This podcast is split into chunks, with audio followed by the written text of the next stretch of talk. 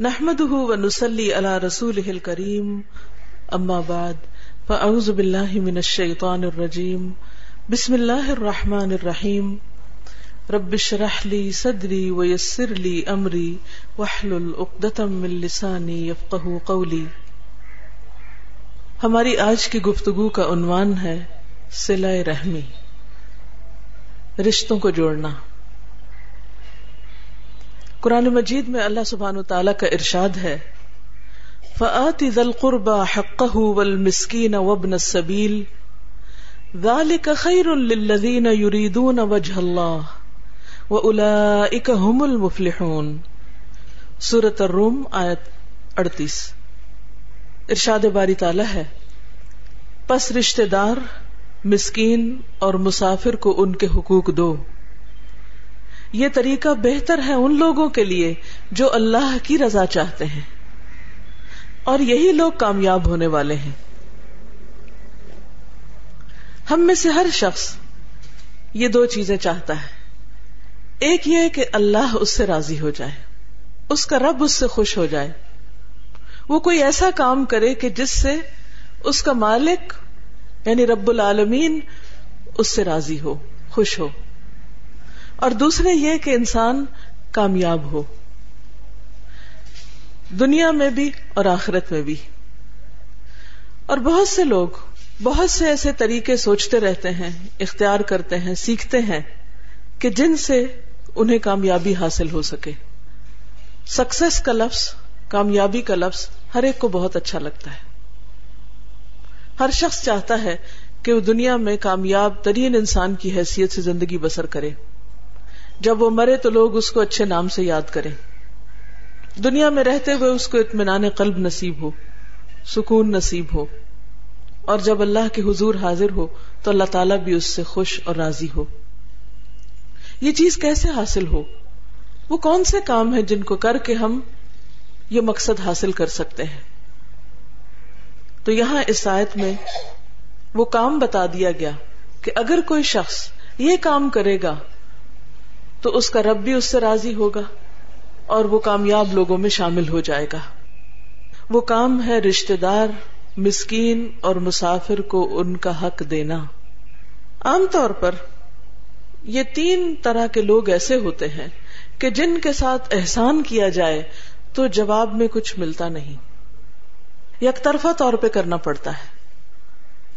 رشتے دار عموماً لینے کو اپنا حق سمجھتے ہیں۔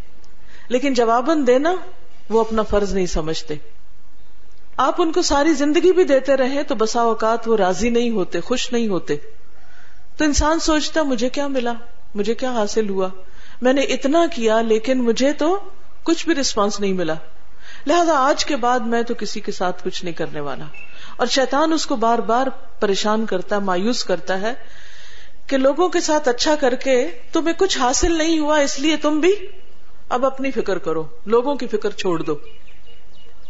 لیکن جس شخص کو یہ معلوم ہو کہ رشتے دار تو نہیں راضی ہوتے رشتے دار نہیں راضی ہوتے تو نہ ہو لیکن میرا رب تو راضی ہوگا۔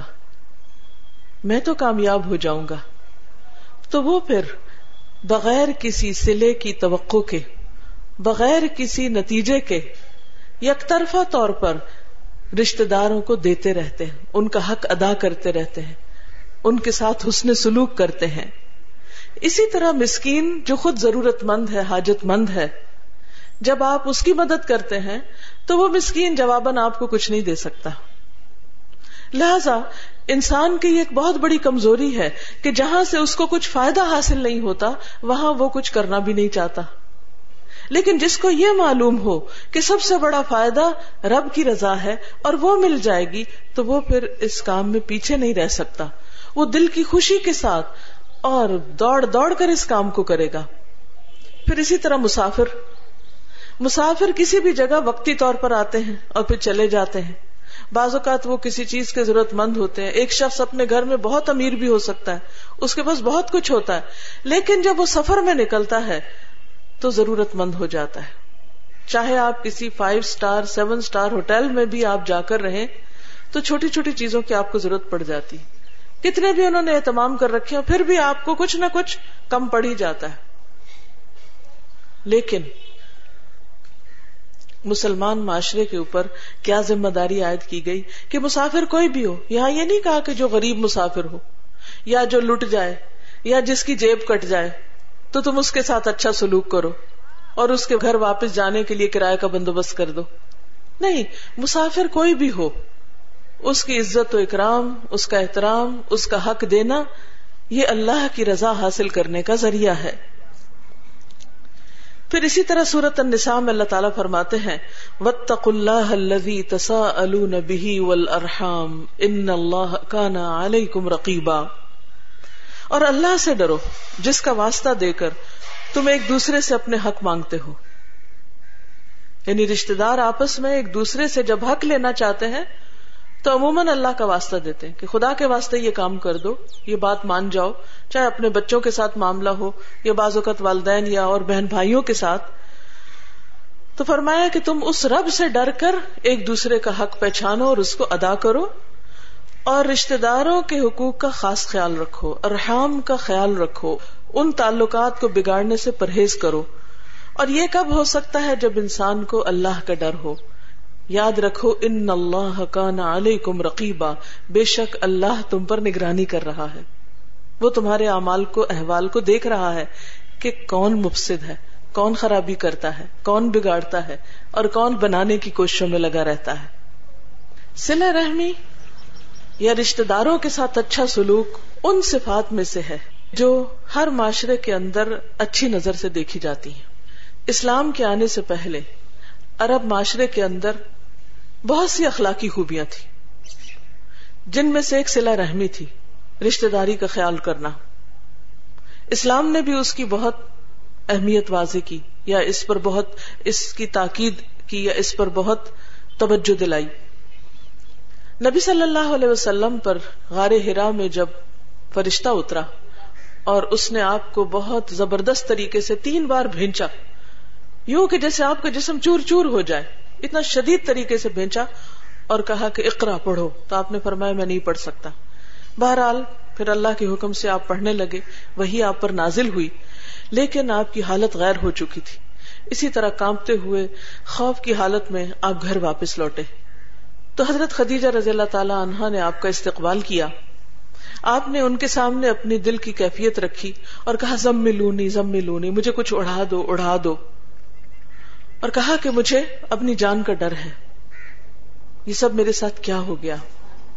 اس موقع پر حضرت خدیجہ نے کہا کل اللہ ابدا۔ ہرگز نہیں، اللہ کی قسم، اللہ آپ کو کبھی رسوا نہیں کرے گا۔ آپ کو کوئی نقصان نہیں دے سکتا۔ آپ پریشان نہیں ہو کیوں؟ اس لیے کہ ان نقل تصل الرحم۔ کیونکہ آپ رشتوں کو جوڑتے ہیں۔ رشتے داروں کا خیال رکھتے ہیں۔ سلا رحمی کرتے ہیں۔ آپ کو کوئی نقصان نہیں ہو سکتا۔ آپ کا اتنا زبردست اخلاق ہے۔ وہ تحمل الکل اور آپ ناتواں کا بوجھ اپنے اوپر لیتے ہیں۔ جو کمزور لوگ ہیں، ان کا بوجھ اٹھاتے ہیں۔ یعنی بے سہارا لوگوں کا بوجھ اٹھاتے ہیں۔ جن کا کوئی سہارا نہیں ہوتا، جن کے کوئی کام کرنے والا نہیں ہوتا، آپ ان کے کام کر کے دیتے ہیں۔ وہ تقسیب المعدوم، اور تنگ دست لوگوں کی مدد کرتے ہیں۔ یعنی جن کے پاس کچھ کمانے کو نہیں ہوتا، آپ انہیں کما کے دیتے ہیں۔ اپنی کمائی میں سے ان پہ خرچ کرتے ہیں۔ وہ تقر دئیف اور آپ مہمان نوازی کرتے ہیں۔ مہمان کی میزبانی کرتے ہیں۔ وہ تو عین اللہ نوا اب الحق، اور حق کے معاملے میں پیش آنے والی مشکلات میں آپ مسائب میں مدد کرتے ہیں۔ یعنی حق کے سلسلے میں جو مشکلات پیش آتی ہیں، اس میں آپ لوگوں کا ساتھ دیتے ہیں۔ دنیا میں جتنا بھی سوشل ویلفیئر کا کام ہو رہا ہے، سوشل ورکر جو ہیں، سوشل ویلفیئر کے کام کرنے والے لوگ، اگر وہ اپنی ساری کوششوں کو جمع کر لیں، تو وہ پوری کوششیں ان پانچ چیزوں کے اندر سما جاتی۔ ہیں اور یہ آپ کا اخلاق نبوت سے پہلے کا ہے۔ یہ ایک بنیادی انسانی اخلاق ہے کہ جس پر ہماری شریعت نے تو زور دیا ہی، لیکن انسان کی عقل، اس کا ضمیر، اس کا دل، اس کو ان چیزوں پر ابھارتا ہے۔ اس کے اندر کی جو فطرت ہے، اس کے اندر جو خیر ہے، وہ اس کو بتاتی ہے کہ یہ کرنے کے کام ہے۔ اور وہ کیا ہے؟ کہ آپ رشتے داریوں کو جوڑتے اس نمبر ون اور دنیا میں جتنے بھی انسان ہیں، ان کے ساتھ ہم جو جو بھی حسن سلوک کریں، لیکن ان میں سے نمبر ون بہرحال رشتے دار ہی ہیں۔ چاہے وہ ہم سے روٹے چاہے وہ ہمارے ساتھ اچھا سلوک نہ بھی کرے چاہے وہ ہم کو نہ بھی پوچھے چاہے وہ ہمارے کام نہ بھی آئے لیکن پھر بھی وہ ہمارے حسن سلوک کے سب سے پہلے مستحق ہیں۔ اور ان رشتے داروں میں سب سے پہلے والدین آتے ہیں، پھر اولاد آتی، بہن بھائی آتے، پھر اسی طرح پھیلتے جاتا ہے معاملہ، خالہ چاچا مامو باقی لوگ آتے ہیں۔ لیکن انسان اگر انسانوں کی مدد اور خدمت کرنا چاہتا ہے، تو سب سے پہلے کیا دیکھے کہ اس کے اپنے خاندان میں کون مستحق ہے؟ صد کے خیرات کا یا زکوٰۃ کا یا ویسے مدد کا کون مستحق ہے؟ یہ نہیں کہ انسان یتیم خانے کو تو ہر مہینے کچھ نہ کچھ بھیج دے، لیکن اپنے ہی فوت ہونے والے بھائی کے جو یتیم بچے ہیں، ان کو نہ پوچھے کہ بھائی کا ہمارے ساتھ کوئی اچھا سلوک نہیں تھا۔ اگر وہ اپنے بھائی کے بچوں کو پہلے دے اور باقی یتیم خانے میں بعد میں بھیجے، تو اس کا یہ عمل زیادہ اجر و ثواب کا باعث ہوگا۔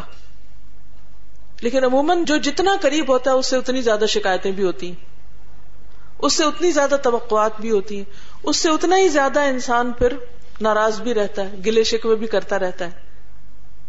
اور دوسرے سے زیادہ احسان کا، احسان کی توقع رکھتا ہے، تما رکھتا ہے اور خود احسان کرنا نہیں چاہتا۔ تو ایسے میں سلا رحمی کرنا، رشتوں کو جوڑنا بڑا مشکل کام ہوتا ہے۔ لیکن بہرحال تاکید بھی سب سے زیادہ اسی کی ہے۔ کہ جب کسی کے ساتھ بھلا کرو تو پہلے اپنے رشتے داروں میں دیکھو۔ دوسری صفت جو بتائی وہ تحمل الکل آپ ناتوانوں کا، کمزور لوگوں کا بوجھ اٹھاتے ہیں۔ کمزور کسی بھی اعتبار سے، چاہے وہ بیمار ہیں یعنی جسمانی طور پہ کمزور ہیں، یا پھر یہ ہے کہ وہ مالی اعتبار سے کمزور ہیں، یا ان کے اوپر کوئی اور اتنے کام کا بوجھ ہے۔ بوجھ تو کسی بھی قسم کا ہو سکتا ہے۔ اور آج کل تو فزیکل نہیں مینٹل اسٹریس بہت ہوتا ہے۔ کوئی کسی کی بات سننے کو تیار نہیں، کوئی کسی کو کے لیے کاؤنسلنگ کرنے کو تیار نہیں۔ کسی کے پاس کسی کے دکھ سننے کا وقت نہیں۔ ہر کوئی اپنی دنیا میں اتنا مصروف ہے کہ جو ہی اس کو پتا چلتا ہے کہ کوئی شخص پریشانی میں ہے، وہ اس کو دور سے سلام کر دیتا ہے کہ یہ پھر آ جائے گا اور یہ ہمارا وقت ضائع کرے گا۔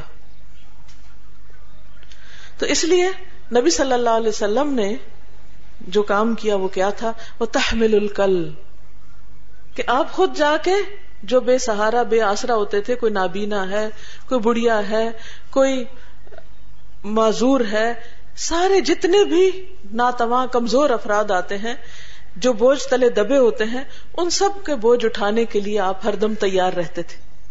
تو آپ کی یہ صفت اللہ کو بڑی پسند تھی۔ تو کہا اللہ آپ کو رسوا نہیں کرے گا، کیونکہ آپ تو سب کے کام آتے اور خصوصاً کمزوروں کے۔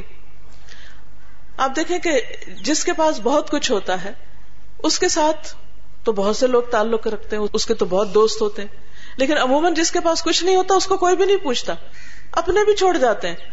اب تو یہاں تک خون سفید ہو گئے ہیں کہ لوگ اپنے بوڑھے ماں باپ کو بھی چاہتے ہیں کہ وہ ان کے حصے میں نہ آئے کوئی اور ہی انہیں دیکھ لے۔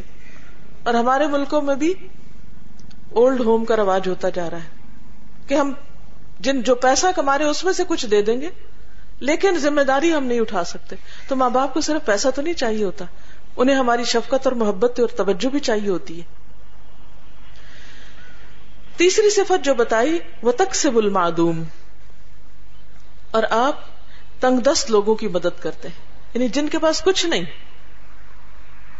جن کے پاس کھانے کو نہیں، پہننے کو نہیں، ضروریات زندگی پورا کرنے کو کچھ نہیں، آپ خود کما کے ان کی ضرورت پوری کرتے ہیں یعنی اپنی آمدنی میں سے ان پر خرچ کرتے ہیں۔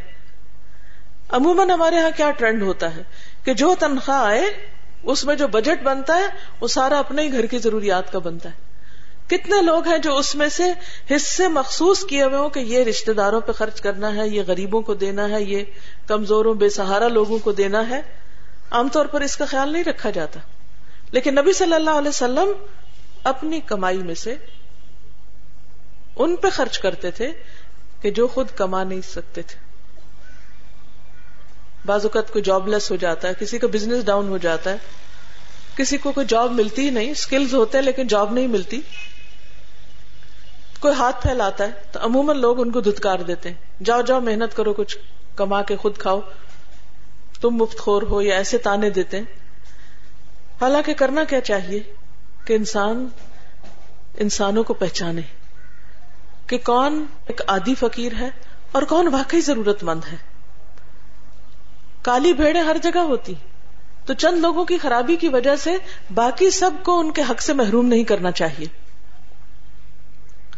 چوتھی چیز جو آپ کے اندر تھی، وہ تقرد ضعیف اور آپ مہمان کی عزت کرتے ہیں۔ ایک اور حدیث میں بھی آتا ہے، من کا نو بلّہ ولیوم الآخر فل یو جو اللہ اور یوم آخرت پر ایمان رکھتا ہے، اسے چاہیے کہ وہ مہمان کی عزت کرے، اس کے ساتھ اس نے سلوک کرے۔ چاہے اس کا رشتے دار ہو یا نہ ہو، کوئی جان پہچان کا ہو یا نہ ہو۔ نبی صلی اللہ علیہ وسلم نے اس یہودی کی کیسی مہمان نوازی کی تھی جو آپ کے دین میں سے بھی نہیں تھا اور ایک طرح سے آپ کا دشمن تھا۔ نبی صلی اللہ علیہ وسلم نے اس یہودی کی تمام ضروریات کا خیال رکھا اور جو اس نے بستر خراب کیا، اس کو بھی اپنے ہاتھ سے صاف کیا۔ اور اس کا کہیں چرچا نہیں کیا، اس کو شرمندہ نہیں کیا کیا ہمارے اندر بھی اخلاق ہیں؟ تو بہرحال نبی صلی اللہ علیہ وسلم کی یہ صفت بھی، یہ بھی ان صفات میں سے ہے جس کی بنا پر اللہ بندے سے محبت کرتا ہے، جس کے اندر یہ صفت پائی جاتی۔ اور پانچویں چیز، کہ حق کے سلسلے میں پیش آنے والے مسائب میں، مشکلات میں آپ مدد کرتے ہیں۔ یعنی جب کوئی ایسا حادثہ پیش آ جاتا ہے یا کوئی ایسی مشکل پیش آتی ہے، تو پھر اس میں آپ پیچھے نہیں ہٹتے۔ مکہ میں لوگ آپس میں جگڑتے رہتے تھے۔ بہت سی ان میں آپس میں ناچاکیاں ہوتی تھی تو اربوں نے ایک معاملہ کیا آپس میں کہ ہم سب مل کے کچھ لوگ اٹھے اور انہوں نے کہا کہ اس سے تو ہماری قوم جو ہے وہ تباہ ہوتی جائے گی۔ کیوں نہ ہم ایک ایسی تنظیم بنائیں، ایک ایسی آرگنائزیشن بنائیں کہ جو اس بات پر آپس میں وعدہ کرے کہ جہاں کوئی ایسی خرابی ہوگی، وہاں ہم آگے بڑھ کر اس کو روکنے کی کوشش کریں گے۔ تو اس میں اتفاق سے بہت سے ایسے لوگ شامل تھے جن کے نام کے ساتھ فضل آتا تھا۔ تو حلف الفضول کا آپ نے واقعہ پڑھا ہوگا سیرت میں۔ وہ اسی سلسلے کی ایک کڑی ہے۔ اور نبی صلی اللہ علیہ وسلم نے دور جاہلیت میں اس میں شرکت کی اور فرمایا بعد میں بھی کہ اگر آج بھی ایسا کوئی معاہدہ ہوگا، ایسی کوئی آرگنائزیشن ہوگی، تو میں اس میں آج بھی شریک ہوں گا۔ یعنی جہاں کچھ لوگ خیر کے کاموں میں آپس میں مل جل کر ایک دوسرے سے تعاون کرے تو ہمیں پیچھے نہیں رہنا چاہیے کہ نہیں، یہ تو ہمارے جان پہچان کے نہیں، یا یہ تو ہمارے، نہیں، خیر کا کام کوئی بھی کرے، دین کا حکم کیا ہے؟ وہ تعاون البر و تقوا ولا تعاون الاسم والعدوان۔ نیکی اور تقوا کے کاموں میں ایک دوسرے سے تعاون کرو، وہ کوئی بھی ہو سکتا ہے۔ وہ ہمارا پسندیدہ بندہ بھی ہو سکتا ہے اور ناپسندیدہ بھی ہو سکتا ہے، کیونکہ ہمیں تو اجر کمانا ہے۔ اور اللہ کی رضا چاہیے، کیونکہ پہلی آیت میں ذالک خیر للذین یریدون وجہ یہ طریقے ان کے لیے اچھے ہیں جو اللہ کی رضا چاہتے ہیں۔ جن کی زندگی کا مقصد اور منتہا کیا ہے؟ کہ ہمارا رب ہم سے خوش اور راضی ہو جائے۔ کیونکہ یہ دنیا تو فانی ہے۔ اللہ کے حضور جا کے حاضر ہونا ہے، کھڑے ہونا ہے، وہاں حساب دینا ہے۔ اور اگر وہ ہم سے راضی ہو گیا تو ہر چیز اپنی ہو گئی۔ اور اگر ساری دنیا بھی ہم سے خوش ہے لیکن وہ ناراض ہے تو ہمارے پاس کچھ بھی نہیں۔ تو بہرحال، نبی صلی اللہ علیہ وسلم کی ان صفات کی بنا پر حضرت خدیجہ نے ان سے کہا کہ اللہ کی قسم کل ما یخزیک اللہ ابدا۔ اللہ کی قسم، اللہ آپ کو کبھی بھی رسوا نہیں کرے گا۔ وقتی طور پر مشکل ضرور آئی ہے، لیکن اس کا انجام اچھا ہوگا۔ کیونکہ آپ خیر کے کاموں میں ہمیشہ آگے ہوتے ہیں۔ تو اس سے ہمیں کیا سبق ملتا ہے؟ کہ ہماری نیت اور ارادہ کیا ہونا چاہیے؟ خیر اور نیکی کے کاموں میں آگے بڑھے۔ کوئی بھی کرنے والا ہو، اس میں پیچھے نہ رہے۔ اگر ہم کسی کی مدد کریں گے تو ہماری بھی ساری مشکلات آسان ہو جائیں گی۔ پھر خصوصاً جو ہے رشتے داروں کے ساتھ جو ہمارا آج کا ٹاپک ہے، تو اس سلسلے میں نبی اکرم صلی اللہ علیہ وسلم کا ارشاد ہے۔ اللہ تعالی فرماتے ہیں کہ میں ہی اللہ ہوں اور میں ہی رحمان یعنی بہت مہربان۔ میں نے ہی رشتے کو پیدا کیا ہے یعنی رشتے میں نے بنائے ہیں۔ اور اس کا نام رحم بھی اپنے نام سے نکالا ہے۔ یعنی رحمان راہمیم اور رحم، یہ دونوں ایک ہی اصل سے ہیں۔ اب جو اسے جوڑے گا، اسے میں بھی جوڑوں گا۔ یعنی وہ میری رحمت کا مستحق ہوگا۔ اور جو اسے کاٹے گا، اسے میں بھی کاٹوں گا۔ یعنی جو رشتوں کو جوڑے گا نہیں، رشتوں سے دور رہے گا، تو پھر وہ میری رحمت سے دور ہو جائے گا۔ ہم میں سے ہر شخص اللہ کی رحمت کا محتاج ہے۔ ہم اپنے لیے کیا چاہتے ہیں؟ کہ اللہ تعالیٰ ہمارے ساتھ نرمی کا معاملہ فرمائے، رحمت کا معاملہ کرے۔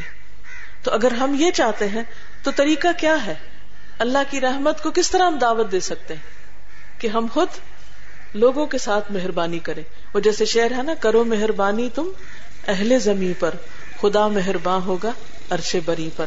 اگر تم زمین والوں کے ساتھ ہمدردی اور مہربانی کرو گے، تو اللہ تعالیٰ بھی تمہارے ساتھ ہمدردی کرے گا۔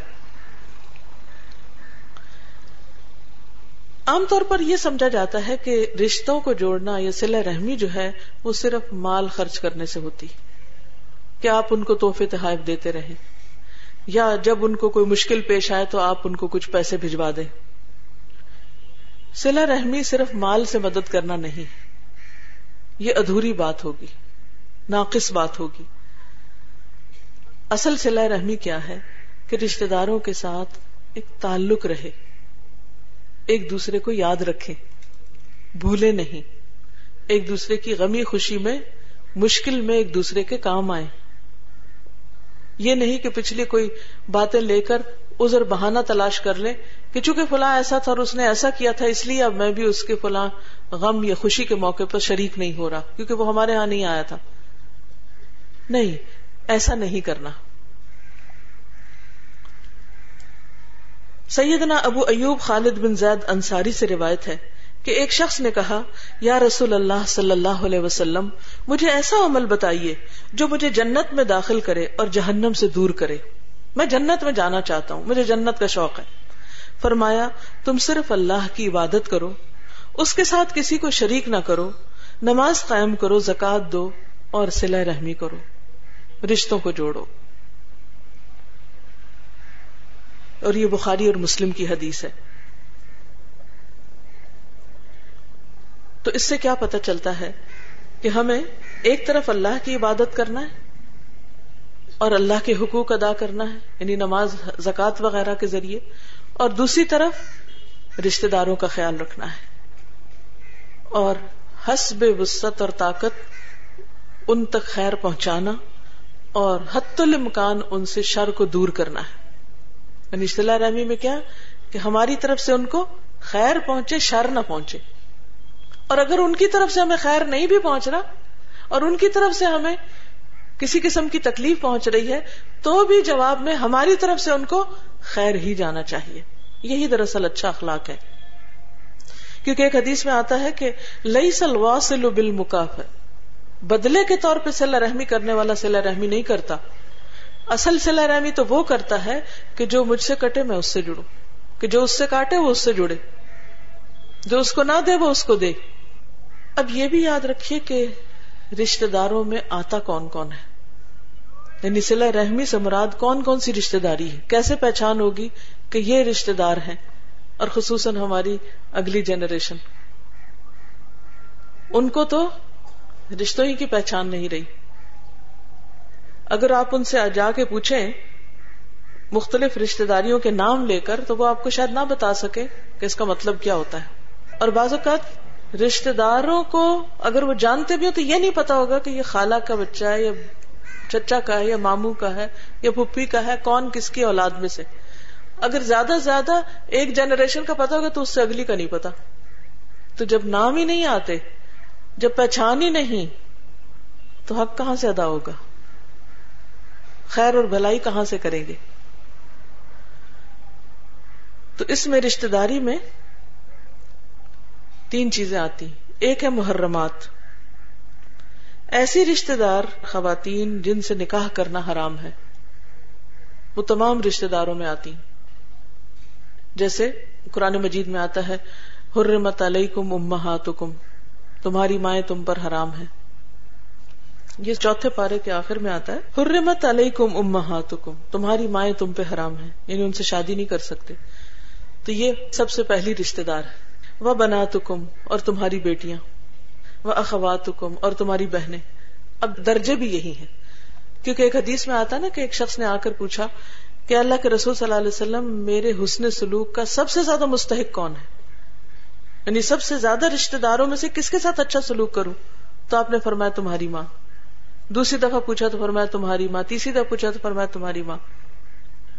تو یہاں بھی اسی طرح درجہ بندی ہے۔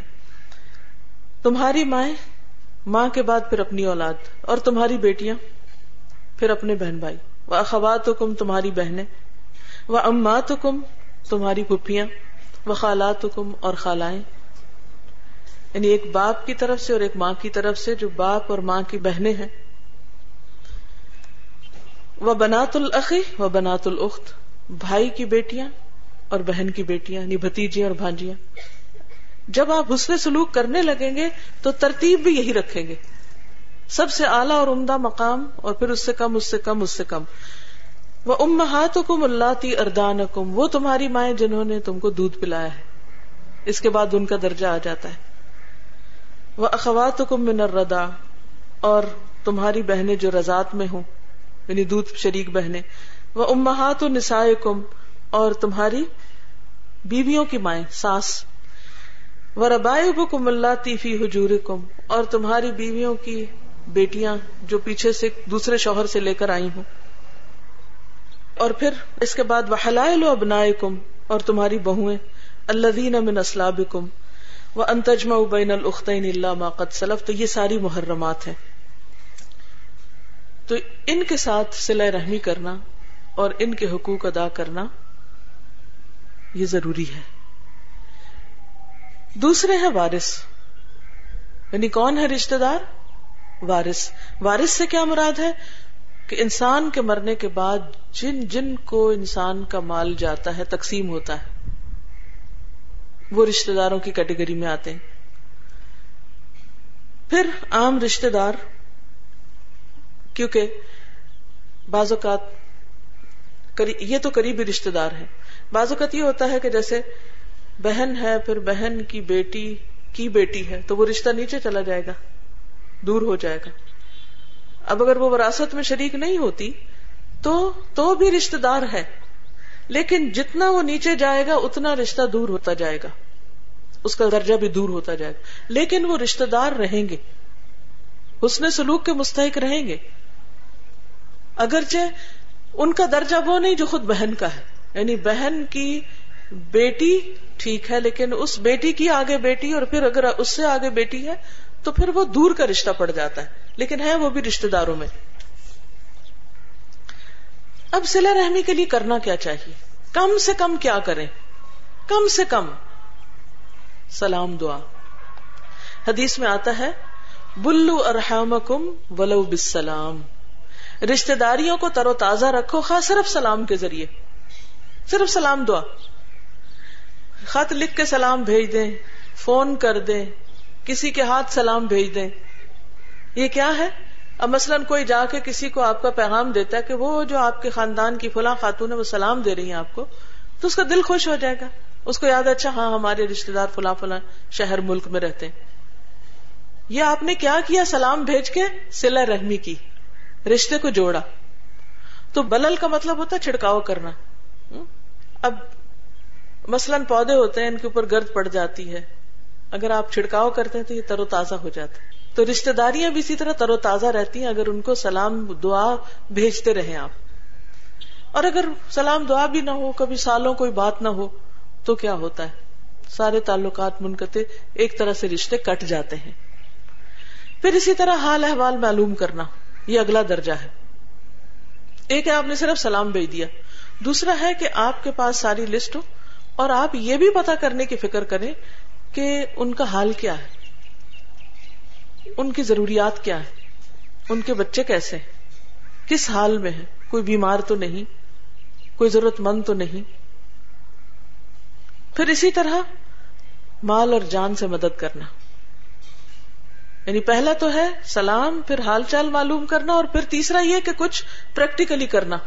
بعض اوقات آپ اس کیفیت میں نہیں ہوتے، اس کنڈیشن میں نہیں ہوتے کہ آپ مدد دے سکیں۔ تو اس صورت میں کیا کرنا چاہیے؟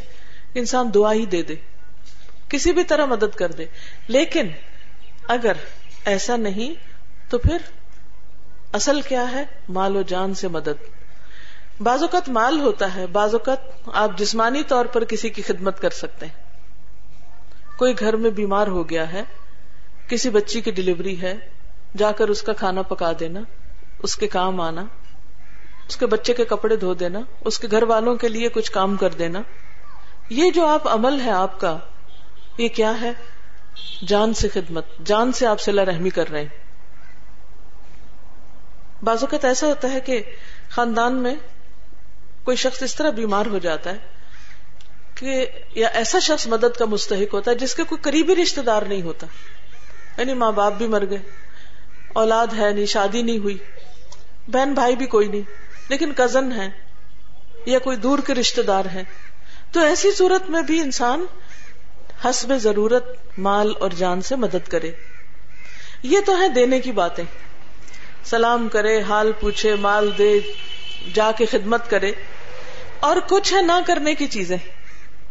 اور وہ کیا ہے کہ انسان دوسرے کو شر سے بچائے، دکھ نہ دے، ان کے خلاف باتیں نہ کرے، ان کو اپنے رویے سے اذیت نہ دے، ان کی غلطیوں سے درگزر کرے۔ غلطیاں ہو جائے تو ان کو معاف کر دے۔ اور یاد رکھیے کہ معاف کیے بغیر گزارا ہی نہیں۔ انسان اگر کسی کی غلطی کو معاف نہیں کرتا تو بوجھ کس کو اٹھانا پڑتا ہے؟ خود ہی کو اٹھانا پڑتا ہے۔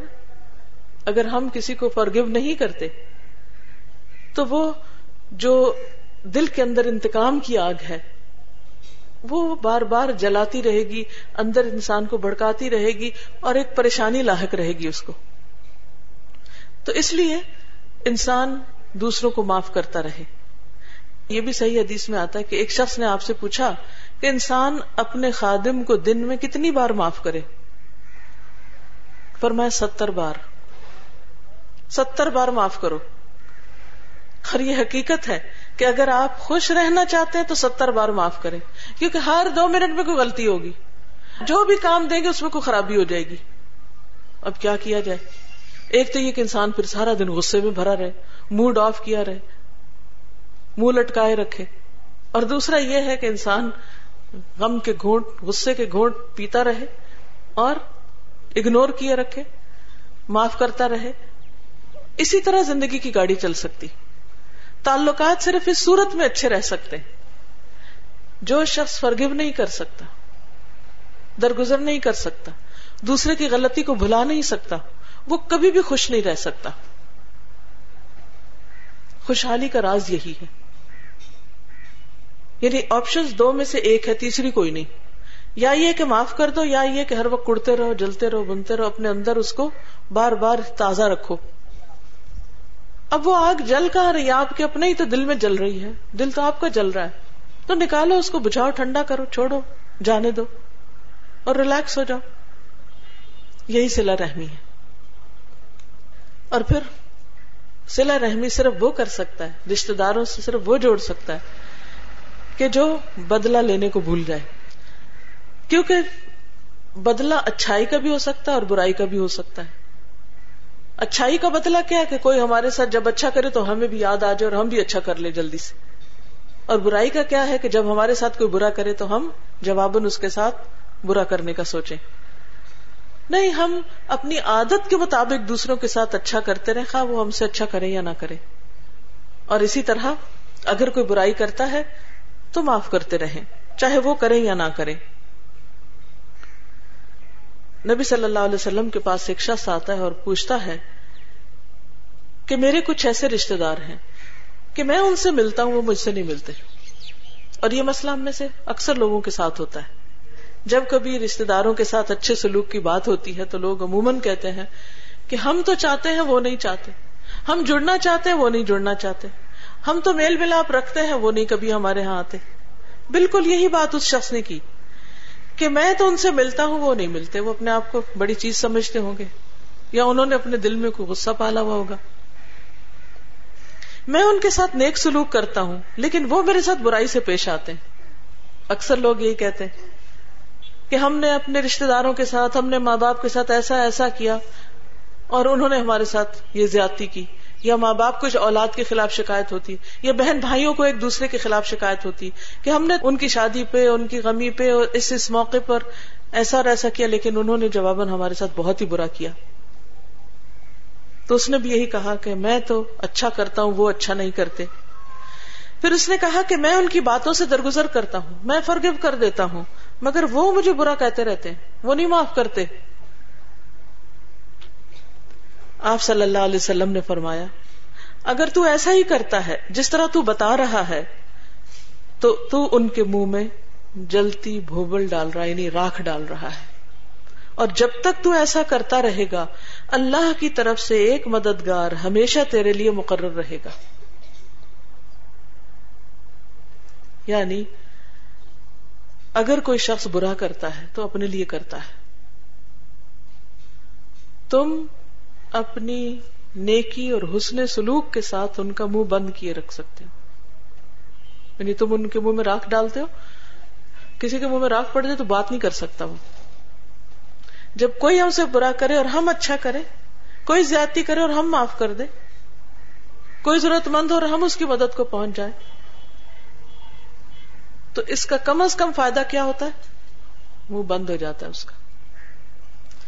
اور دوسرے یہ کہ ایسے شخص کے ساتھ اللہ تعالیٰ ایک مددگار لگا دیتا ہے، ایک ہیلپر لگا دیتا ہے۔ وہ انسانوں میں سے بھی ہو سکتا ہے، فرشتوں میں سے بھی ہو سکتا ہے۔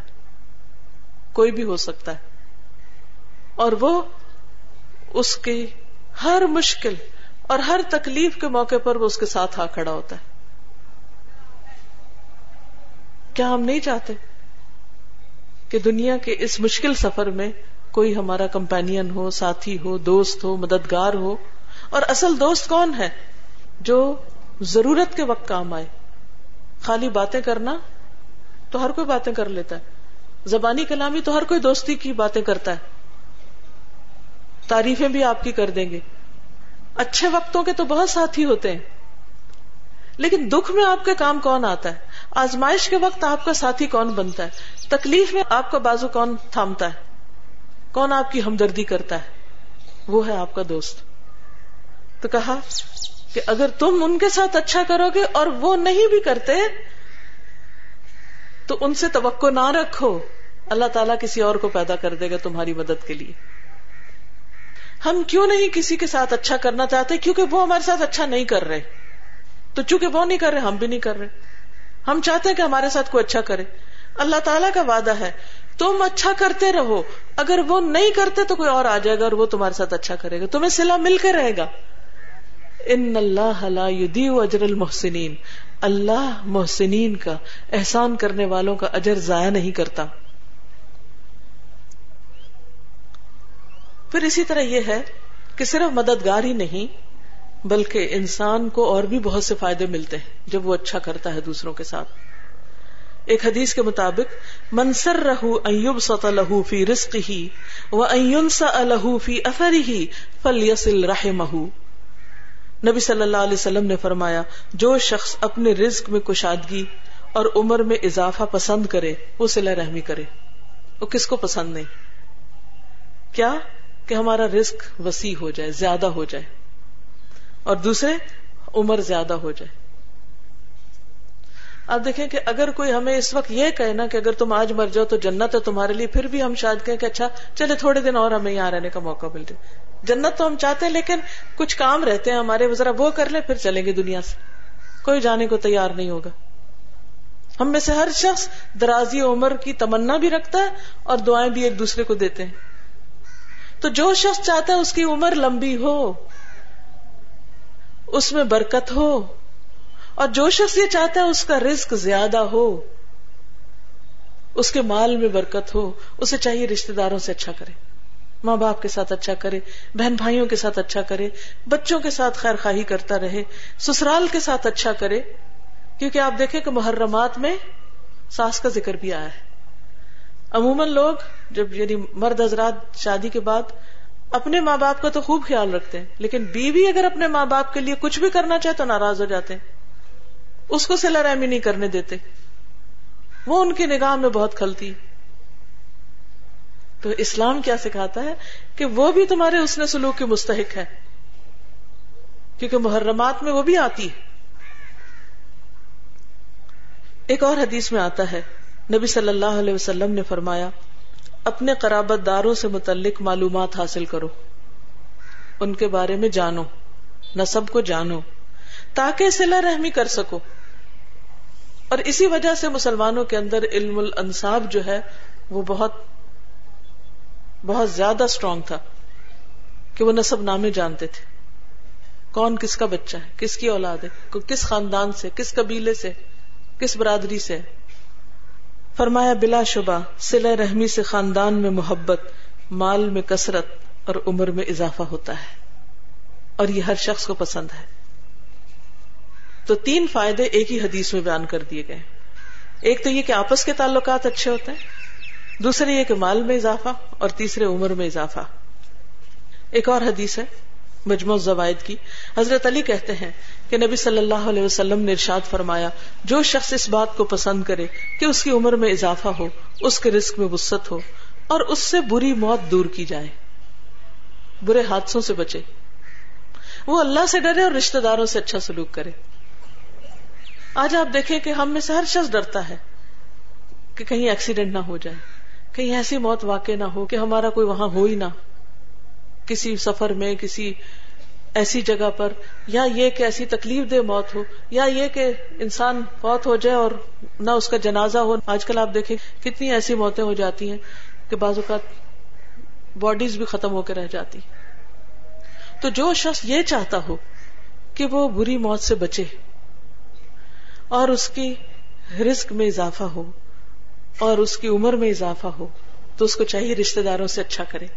اب جب ہم سوچتے ہیں اچھا رشتے داروں سے اچھا کرے تو پھر ہمیں غام غصے یاد آ جاتے انہوں نے تو ہمارے ساتھ بڑی زیادتیاں کی۔ لیکن آپ یقین کریں، یہ سب شیطان کی کارستانی ہے کہ وہ ہمارے دلوں میں پکا رکھتا ہے ان غم غصے کو۔ اگر آپ صرف فیصلہ کر لیں کہ نہیں، مجھے بری موت نہیں مرنا، مجھے اپنے رسک میں اضافہ چاہیے، مجھے عمر میں برکت چاہیے، اور میں آج کرنے لگی ہوں فون کال اپنی اس بہن کو جو دس سال سے مجھ سے ناراض ہے۔ پھر آپ کے دل میں شیطان ڈالے گا، لو تم نیچے لگ جاؤ گی۔ وہ تو تمہارے پھر سر چڑھ جائے گی، وہ تمہیں پھر تکلیف دے گی۔ چھوڑو، جانے دو کتنے چین کی زندگی ہو رہی۔ کیا ضرورت ہے؟ نہیں، مجھے اللہ کا حکم ماننا ہے۔ اٹھے اور فون کال کریں۔ گھر چلے جائیں۔ کچھ بھیج دیں، سلام بھیج دیں، کوئی توحفہ بھیج دیں، کچھ بھی کریں۔ بس کہیں کہ مجھے اپنی بھلائی کرنی۔ ہم سمجھتے شاید ہم دوسرے کے ساتھ بڑا احسان کر رہے ہیں، جبکہ بھلا ہمارا اپنا ہوتا ہے، فائدہ ہمیں پہنچتا ہے۔ اور پھر کسی کے ساتھ قطع تعلقی، سلام کلام بند کرنا، یہ بذات خود انسان کے لیے نقصان دہ ہے۔ نبی صلی اللہ علیہ وسلم نے فرمایا، کسی مسلمان کے لیے جائز نہیں کہ وہ اپنے مسلمان بھائی سے تین راتوں سے زیادہ تعلق منقطع رکھے، کہ تین دن گزر جائیں اور وہ بات چیت نہ کرے۔ دونوں کا آمنا سامنا ہو، تو یہ اس سے اور وہ اس سے منہ پھیر لے۔ اور ان دونوں میں بہتر وہ ہے جو سلام کرنے میں پہل کرے۔ ان میں سے بہتر وہ ہے جو سلام میں پہل کرے۔ یعنی اگر کسی سے ناراضگی ہو گئی، شوہر سے ہو گئی، بچوں سے ہو گئی، ماں باپ سے، کسی سے ہو گئی، غصہ بھی آ گیا، تو اللہ تعالیٰ کو معلوم ہے کہ تین دن لگتے ہیں اس غصے کے ٹھنڈے ہونے میں۔ تین دن کے بعد اس غصے کو تھوک دینا چاہیے۔ شیطان کے جنگل سے باہر آ جانا چاہیے، کیونکہ غصہ ہوتا بھی شیطان کی طرف سے۔ اور انسان کو واپس نارمل روٹین میں آ جانا چاہیے۔ اور اگر نہیں آتا تو اس کا مطلب یہ ہے کہ شیطان نے اس کو اچھی طرح اپنے قابو میں کیا ہوا ہے۔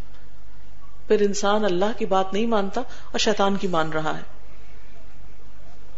اور پھر یاد رکھیے کہ اگر انسان یہ سمجھتا کہ میری بےزتی ہو جائے گی تو ان العزت اللہ جمیا عزت تو ساری کی ساری اللہ کے لیے۔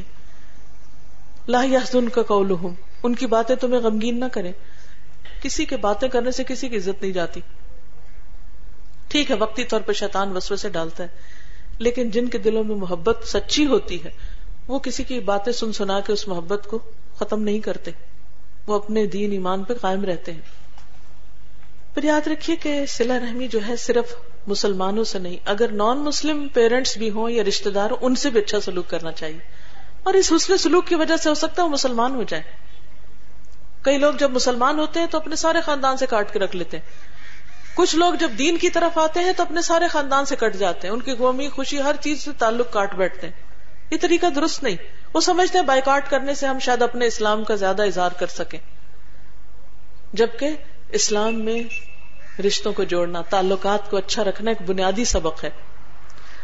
حضرت اسما جو تھی ان کی والدہ مکہ میں رہتی تھی، مشرق تھی، مسلمان نہیں ہوئی تھی۔ تو ایک دفعہ انہیں کچھ ضرورت پیش آئی تو اپنی بیٹی کے پاس آئے کہ میری کچھ مدد کرو۔ تو ان کو اب شک تھا کہ پتہ نہیں مجھے کرنا چاہیے یا نہیں کیونکہ یہ تو مسلمان نہیں ہے۔ آپ نبی صلی اللہ علیہ وسلم کے پاس گئے اور ان سے پوچھا کہ اس طرح میری ماں آئی ہے تو کیا میں اس کے ساتھ اچھا سلوک کروں، اس کی مدد کروں؟ تو آپ نے فرمایا، سلی ام کی اپنی ماں کے ساتھ اچھا سلوک کرو۔ ان کے ساتھ رشتے داری کے معاملے میں ان کا حق ادا کرو، رشتے کو جوڑ کے رکھو۔ سلا رحمی کے برعکس ایک ہے قطع رحمی، رشتے کاٹنا۔ جہاں تک رشتوں کے کاٹنے کا تعلق ہے، تو یہ جو آیات آپ کو شروع میں تلاوت جن کی سنائی گئی تھی، اس میں واضح طور پر آتا ہے کہ جو لوگ رشتوں کو کاٹتے ہیں، ان کے لیے یہ سورت اراد کی آیت نمبر انیس ہے۔ فرمایا ولدین ينقضون عهد الله من بعد ميثاقه ويقطعون ما امر الله به ان يوصل ويفسدون في الارض اولئك لهم اللعنه ولهم سوء الدار۔ اور جو لوگ اللہ سے عہد پکا کرنے کے بعد توڑ دیتے ہیں اور جن رشتوں کو اللہ نے جوڑنے کا حکم دیا، ان کو کاٹ دیتے ہیں اور زمین میں فساد کرتے ہیں، ایسے لوگوں پر اللہ نے لانت کی۔ وہ اللہ کی رحمت سے محروم ہے۔ ولا ہم سو ادار اور ان کے لیے برا گھر ہے، برا ٹھکانا ہے۔ یعنی آخرت میں ان کی ان کی قیام گاہ بہت بدترین ہوگی۔ اور یہ کس بنا پر؟ کہ وہ رشتوں کو کاٹتے ہیں۔ اور جو لوگ رشتوں کو جوڑتے ہیں، ان کے لیے بہترین مقام ہے، بہترین سلا ہے، بہترین اجر ہے۔ فرمایا ولدین یسلون ما امر اللہ به ان وہ یکشون رب وہ یخافون سو الحساب اور وہ لوگ جو ان چیزوں کو جن کو اللہ نے جوڑنے کا حکم دیا، ان کو جوڑتے ہیں اور اپنے رب سے ڈرتے ہیں اور برے حساب سے ڈرتے ہیں اور اپنے پروردگار کی خوشنودی حاصل کرنے کے لیے صبر کرتے ہیں، نماز قائم کرتے ہیں، جو رسک ہم نے ان کو دیا، پوشیدہ اور علانیہ خرچ کرتے ہیں، نیکی سے برائی کو دور کرتے ہیں یعنی برائی کا بدلہ برائی سے نہیں، اچھائی سے دیتے ہیں۔ یہی لوگ ہیں جن کے لیے آخرت کا گھر ہے۔ ہمیشہ رہنے کے باغات جن میں وہ داخل ہوں گے، ان کے باپ دادا اور بیویاں اور اولاد میں سے جو نیک ہوں گے، وہ بھی وہاں جائیں گے۔ فرشتے ہر دروازے سے ان کو سلام کریں گے، ان پر داخل ہوں گے اور انہیں کہیں گے کہ تم پر سلام ہو۔ اس وجہ سے کہ تم نے صبر کیا۔ کتنا اچھا ہے آخرت کا گھر۔ تو آپ دیکھیے کہ دونوں گروہوں میں کتنا واضح فرق ہے۔ رشتے توڑنے والوں کا انجام کیا ہے اور رشتے جوڑنے والوں کا انجام کیا ہے؟ تو قطع رحمی جو ہے، وہ انسان کے اپنے لیے نقصان دہ ہے۔ فرمایا، لا يدخل الجنت قاطع قطع تعلق کرنے والا جنت میں داخل نہ ہوگا۔ یعنی اللہ رسول کا حکم سننے کے بعد بھی اگر کوئی رشتوں کو نہیں جوڑتا، تو پھر وہ اپنے لیے خود جنت سے محرومی کا سامان کر رہا ہے۔ ہر رشتے کے کاٹنے کے پیچھے کوئی نہ کوئی وجہ تو ہوتی ہے۔ انسان کی کوئی فیلنگ ہرٹ ہوتی ہے، کوئی دوسرے کی طرف سے بڑی سخت زیادتی ہوتی ہے، بعض اوقات الزام تراشی ہوتی ہے، کوئی نہ کوئی قصور ہوتا ہے۔ پھر ان سب باتوں کا کیا کریں؟ ان کا ایک ہی حل ہے کہ یا تو دل میں پال کے رکھیں یا پھر معاف کر دیں۔ تو دل میں رکھنا حل نہیں ہے، معاف کرنا حل ہے۔ اور پھر آپ دیکھیے کہ جو لوگ آپس میں دشمنیاں رکھتے ہیں، ان کے اعمال بھی قبول نہیں ہوتے۔ حدیث میں آتا ہے کہ ہر سوموار اور جمعرات کو بارگاہ الہی میں اعمال پیش کیے جاتے ہیں۔ بس اللہ تعالیٰ ہر اس شخص کے گناہ معاف کر دیتا ہے جو اللہ کے ساتھ کسی کو شریک نہ ٹھہراتا ہو۔ سوائے اس شخص کے کہ اس کے اور اس کے بھائی کے درمیان دشمنی اور کینا ہو۔ تو اللہ تعالیٰ فرماتا ہے، ان دونوں کو چھوڑ دو، حتیٰ کہ صلح کر لیں۔ یا اپنے تعلقات اچھے کر لیں۔ تو بات یہ ہے کہ جب انسان اللہ کی خاطر جوڑنے کی کوشش کرتا ہے تو اللہ تعالیٰ اس کو توفیق بھی دے دیتا ہے۔ اللہ تعالیٰ ہم سب کو اپنی رحمت سے ڈھانپے اور ہمیں ان فرائض کو ادا کرنے کی توفیق دے کہ جن کے ادا کرنے پر وہ راضی ہوتا ہے۔ اللہ تعالی ہم سب سے راضی ہو اور ہم وہ کام کریں جو اس کی پسند کے ہوں۔ واخر دعوانا ان الحمد للہ رب العالمین۔ اگر آپ کو کوئی سوال ہو تو آپ کر سکتے ہیں۔ میں یہ سن رہی تھی تو مجھے خیال آ رہا تھا ایک میری دوست ہے کہیں باہر کے ملک میں رہتی ہے۔ اس کی بہن ہے، وہ بہت زیادہ اس سے تعلق جوڑنے کی کوشش کرتی ہے، لیکن پتہ نہیں کس قسم کے، کیا آپس کے اختلافات ہیں۔ فون کرتی ہے، تحفہ بھیجتی ہے، پیغام بھیجتی ہے، وہ وہ کہتی ہے، آپ نہ مجھے، نہ میرے گھر آئے نہ فون کریں، نہ میرے سے بات کریں۔ آپ مجھ سے بات کرتی ہے مجھے زیادہ تکلیف ہوتی ہے۔ اب اس کا یہ سوال تھا ریسنٹلی، اس نے پوچھا کہ میں کیا کروں؟ کہ اس کو وہ کہتی ہے کہ میرے سے آپ اگر مجھے سلام بھی بھیجتی ہیں تو مجھے تکلیف ہوتی ہے، تو اس کو کیا کرنا چاہیے؟ اس میں یہ کہ جو دوسرا فریق ہے، اس کو بتانا چاہیے کہ رشتے کو کاٹنے کا نقصان کتنا ہے۔ یعنی یہ تکلیف کم ہے، لیکن رشتہ کاٹ کے جو تکلیف اور آنے والی ہے، وہ اس سے کہیں زیادہ بڑی تو جب انسان کسی بڑے نقصان کو دیکھتا ہے، تو چھوٹا نقصان اور چھوٹی تکلیف برداشت کر لیتا ہے۔ پھر یہ کہ خاندان والوں کا بھی فرض بنتا ہے کہ وہ آپس میں صلح کروا دے انما المؤمنون اخوہ فاصلحوا بین اخویکم مومن آپس میں بھائی بھائی ہیں۔ تو کیا کرنا چاہیے؟ بھائیوں کے درمیان اگر کوئی ناچاکی ہو تو دوسروں کو صلح کرانی چاہیے۔ اور صلح کا طریقہ کیا ہے؟ کہ دوسرے کی اچھی باتیں بتائی جائے اور ایک دوسرے سے دلوں کو جوڑا جائے۔ رشتے دار ہیں، وہ ان کے ساتھ ہم لوگوں نے بہت اچھا سلوک کیا۔ کافی دنوں تک ہم لوگوں کے پاس رہے وہ۔ پھر وہ ناراض ہو کے پھر چلے گئے یہاں سے۔ تو تھوڑے دن کے بعد پھر میں جا کے ان سے معافی مانگی مگر وہ تیار نہیں ہوئے۔ تو اس کا میرے کو کیا سلا ملے گا؟ اس میں یہ ہے کہ اللہ کی طرف سے آپ کو مدد آئے گی۔ اچھا۔ اور آپ کے رکے ہوئے کام یا آپ کی جو مشکلات ہیں وہ آسان ہوئیں گی انشاءاللہ۔ کیونکہ بعض اوقات آپ نے دیکھا ہوگا کہ زندگی میں کیسی کیسی رکاوٹیں آ جاتی ہیں۔ ہم دعائیں کرتے ہیں ہماری دعائیں قبول نہیں ہوتی۔ اور ہم یہ بھول چکے ہوتے ہیں کہ ہم کوئی اللہ کے حکم کی نافرمانی کر رہے ہیں۔ کسی رشتے کے ستائے ہوئے ہیں یا کسی کو معاف نہیں کر رہے یا کسی کا حق نہیں دے رہے۔ تو جو ہی ہم اسی لیے کہتے ہیں نا کہ صدقہ کرو بکرا ذبح کرو ایسا کرو ویسا کرو۔ وہ بھی اگر ذبح کرتے تو جا کے کہیں اور دے آتے وہ اپنے رشتے داروں سے شروع کرے انسان۔ ان کا حق حقوق ادا کرے تو انشاءاللہ اللہ کی طرف سے مدد آئے گی رکے ہوئے کام آسان ہو جائیں گے انشاءاللہ۔ اور ان کو بھی کوئی اور سمجھانے کی کوشش کرے۔ وہ بہت سمجھایا ان کو بہت سمجھایا۔ جا کے میرے سارے لوگ رشتے دار بھی جا کے ان سے معافی مانگے بولا معاف کر دو ان کو۔ راضی نہیں اور ٹائم دے دیا جائے شاید ان کو خیال کافی سال ہو گئے بیس سال کے قریب۔ اس کا میرے کو کچھ رہنا چاہیے۔ کچھ گناہ ہے یا کچھ نہیں آپ نے تو اپنا فرض پورا کر دیا اور اچھا۔ اپنی طرف سے حق ادا کر دیا۔ چلیے شکریہ۔ ایک سوال یہ تھا کہ ایک بھائی ہے جس کے گھر پہ بیمار والدہ ان کے پاس ٹھہری ہوئی ہیں۔ اور بہن بھائی جو ہے ان کی اس بھائی سے نہیں بن پاتی۔ اور اب جب سے والدہ بھائی کے گھر پر آئی ہیں، تو جو بہنیں ہیں یا جو دوسرے بھائی ہیں، وہ آ کے ملنا چاہتے ہیں، تو وہ بھائی والدہ سے نہیں ملنے دیتا۔ اب ایک بہن نے بہت ہمت کی، بہت سمجھایا جس کی وہ سن لیتے ہیں، لیکن انہوں نے کہا کہ والدہ کو ملنے کے لیے بھی آپ لوگ نہیں آ سکتے اور والدہ کی بالکل جیسے بہت کریٹیکل کنڈیشن ہے۔ تو ان کا بھی یہ سوال تھا کہ اس اسٹیٹ میں اب ہم کیسے جائیں اور والدہ کو نہ ملے تو کیا ہوگا؟ اب یہ کہ یہ تو کوشش میں لگے ہوئے ہیں کہ اپنی والدہ سے ملے، ان پر تو پھر وہ اعتراض نہیں ہوگا، لیکن یہ کہ اس بھائی کو سمجھانے کی ضرورت ہے کہ رشتوں کو کاٹنا کتنی خرابیوں اور کتنے نقصان کا ذریعہ ہے۔ کیونکہ ایک ایک بات یاد رکھیے کہ جب تک اللہ کا ڈر نہیں ہوتا تو انسان رشتوں کو نہیں نبھا سکتا۔ اسی لیے سورت النساء کی جو پہلی آیت ہے، اس میں سارے انسانوں کو خطاب کر کے اللہ تعالیٰ فرماتے یا ستقو ربکم۔ اے لوگو، اپنے رب سے ڈرو۔